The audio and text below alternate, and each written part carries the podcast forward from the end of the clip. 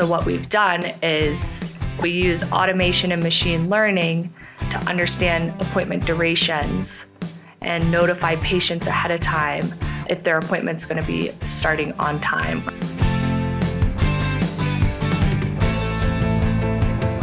Hello, this is Jim Trounson. MedVal is a community of innovative healthcare leaders. And we have our own podcast, MedVal Radio, where we interview our community members who we call Medvelistas. This podcast celebrates our Medvelistas who are out there making the world a better place to live. My guest is one of those innovators. Shelby Sandiford is founder of DocPace, D-O-C-P-A-C-E, one word. Shelby's from New Orleans. She's here at a MedVal gathering in Denver at Catalyst Health Technology Innovation. We're on the third floor in the Halo Creative Lab Studio at Angel MD. Shelby, welcome to MedVal Radio. Share with us your story of how you created DocPace. My story actually starts back in undergrad when I was 21. I was working in healthcare administration.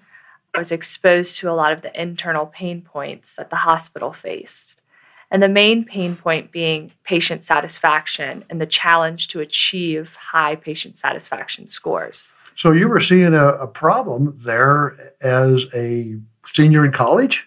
Exactly. How interesting. So I wanted to dive deeper into this and really understand what was the root cause of lower patient satisfaction scores. So I did some research into the online rating platforms that patients use to rate doctors. And when you dive deeper into those, the most heavily weighted metric is actually wait time. So I thought, all right, let's eliminate wait time. So you came up with this barrier to healthcare where patients actually being hurt by this problem that you were uncovering? The problem is that patients actually are avoiding care because of the hassle to make an appointment, go to the appointment, wait for the doctor. So my bigger goal is to actually make healthcare as efficient and convenient as possible so that people make their healthcare more of a priority. So if you can fix this, then more patients get needed care that they might have otherwise denied themselves. That certainly would make the world a better place to live if you can do something to help individuals to get healthier. When I realized there was a problem around wait time, I set out to figure out a solution, which now 5 years later, the product has maintained the end value of delivering wait time to patients. So what we've done is we use automation and machine learning to understand appointment durations and notify patients ahead of time if their appointment's going to be starting on time. Yeah, well, you know, as a frequent flyer, I love it when I get those text messages from the airline saying the flight's on time, or even if it's late, it's so helpful to know that it's late. It makes the flying experience so much better. So it sounds like that's kind of what you're doing for waiting rooms. There's nothing more frustrating than arriving to the airport to find out you have to wait 2 hours. In our fast-paced world, we don't need to be wasting away hours. I like that. So how does that play out? Take us through maybe a typical example of how that what that means for the patient, for the doctor. Mm-hmm.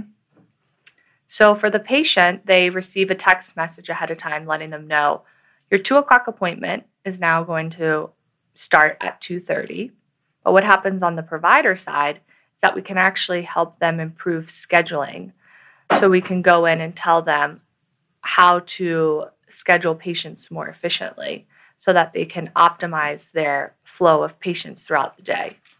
Well, and if I remember from some prior conversations we've had, Shelby, you can easily work in one additional patient per day at no additional work for the physician. Right. So part of that is because right now how scheduling is done is that every patient is generalized. So typically if you're a follow-up appointment, you have 15 minutes, or if you're a new patient, you have 30 minutes. But that's assuming that all patients are the same.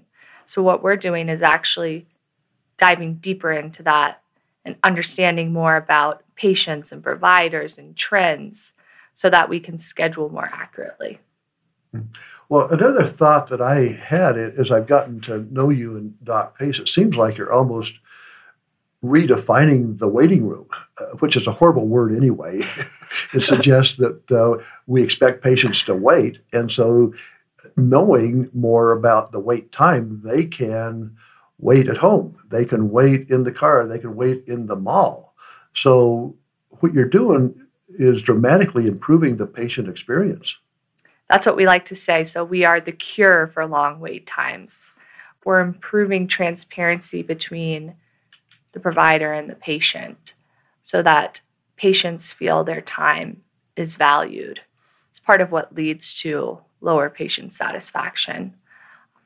And doctors are getting paid more on quality, which includes patient satisfaction.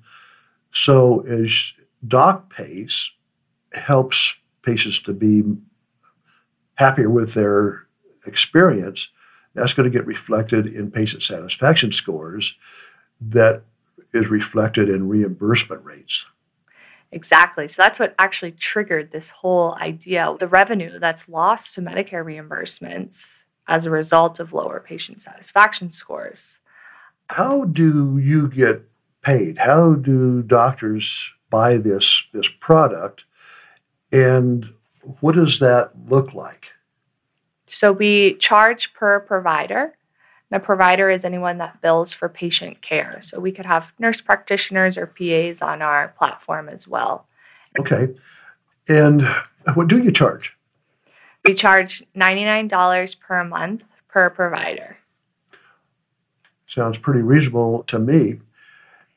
Yes. So the other piece of our product is that we install screens into the waiting room that show the schedule of patients for the day and when they'll be seen. So a patient would arrive to the office and check in as they normally would, and they can look on the screen and see when they're expected to be seen. So let's say, for example, the patient arrives to the office and they have a 10-minute wait. They probably didn't receive a text message ahead of time because those typically go out at longer wait times, like 30 minutes, 45 minutes, or an hour. Well, that makes sense. Uh-huh. So when the patient arrives to the office, they can at least see, oh, I only have to wait 10 minutes. Mm-hmm. It immediately alleviates stress for them. Yeah, well, I like that. And on this display in the waiting room, you have de-identified patients. And I was intrigued by how you're getting around HIPAA to exactly show what patients are waiting. How did you do that? So we've taken the first three letters of the last name and the first letter of the first name. Like the airlines. Exactly. Shelby, you're 27 years old. Right out of college, you started this company. So you've had, like all entrepreneurs, a lot of ups and downs. What's your proudest moment? It's definitely a roller coaster ride. And while I think it's really important as a founder to celebrate your bigger achievements, I've also found that it's really important to celebrate some of the smaller accomplishments. One of my proudest moments is when I go into the office, share my story. Once I start explaining what DocPace does and how we can alleviate stress for her or him, the reaction on their face typically switches in the middle of the conversation. And that's something really amazing for me to see as a founder, because I can directly see the impact I can have on another individual. Yeah, and how kind I of an end user, the poor receptionist that's trying to navigate all this. Exactly. So okay, that's pretty incredible. Well, Shelby, as a 27-year-old young woman, I am so impressed by what you've done already in your short life. Like you're very driven, you're very disciplined. Well, I've been intrigued by you as the founder CEO of a sizable company. It seems like you're keeping your ear to the ground, that you're listening to the market. It sounds like you're spending a lot of time listening to the clients. First is that I think it's really important to understand your customer and their needs and how you can help them. As a founder, it's inspiring to hear how you can help people. For me personally, it helps me keep pushing and working towards accomplishing what we're doing here at DocPace.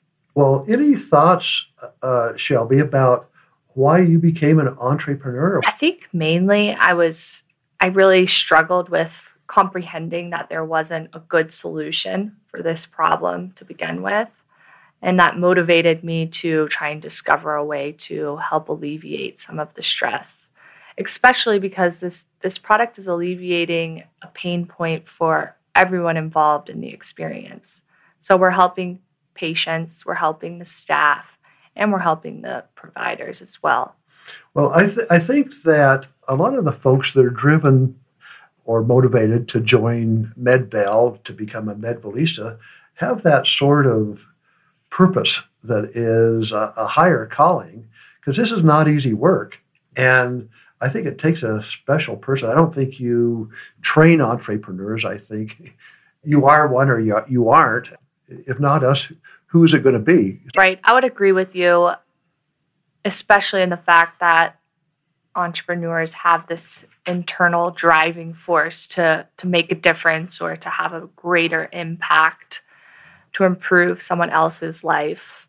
Well, and any advice to maybe a young woman out there that is feeling some of this tug? You know, you've done this and are highly successful at it. Any advice to others that might aspire to this?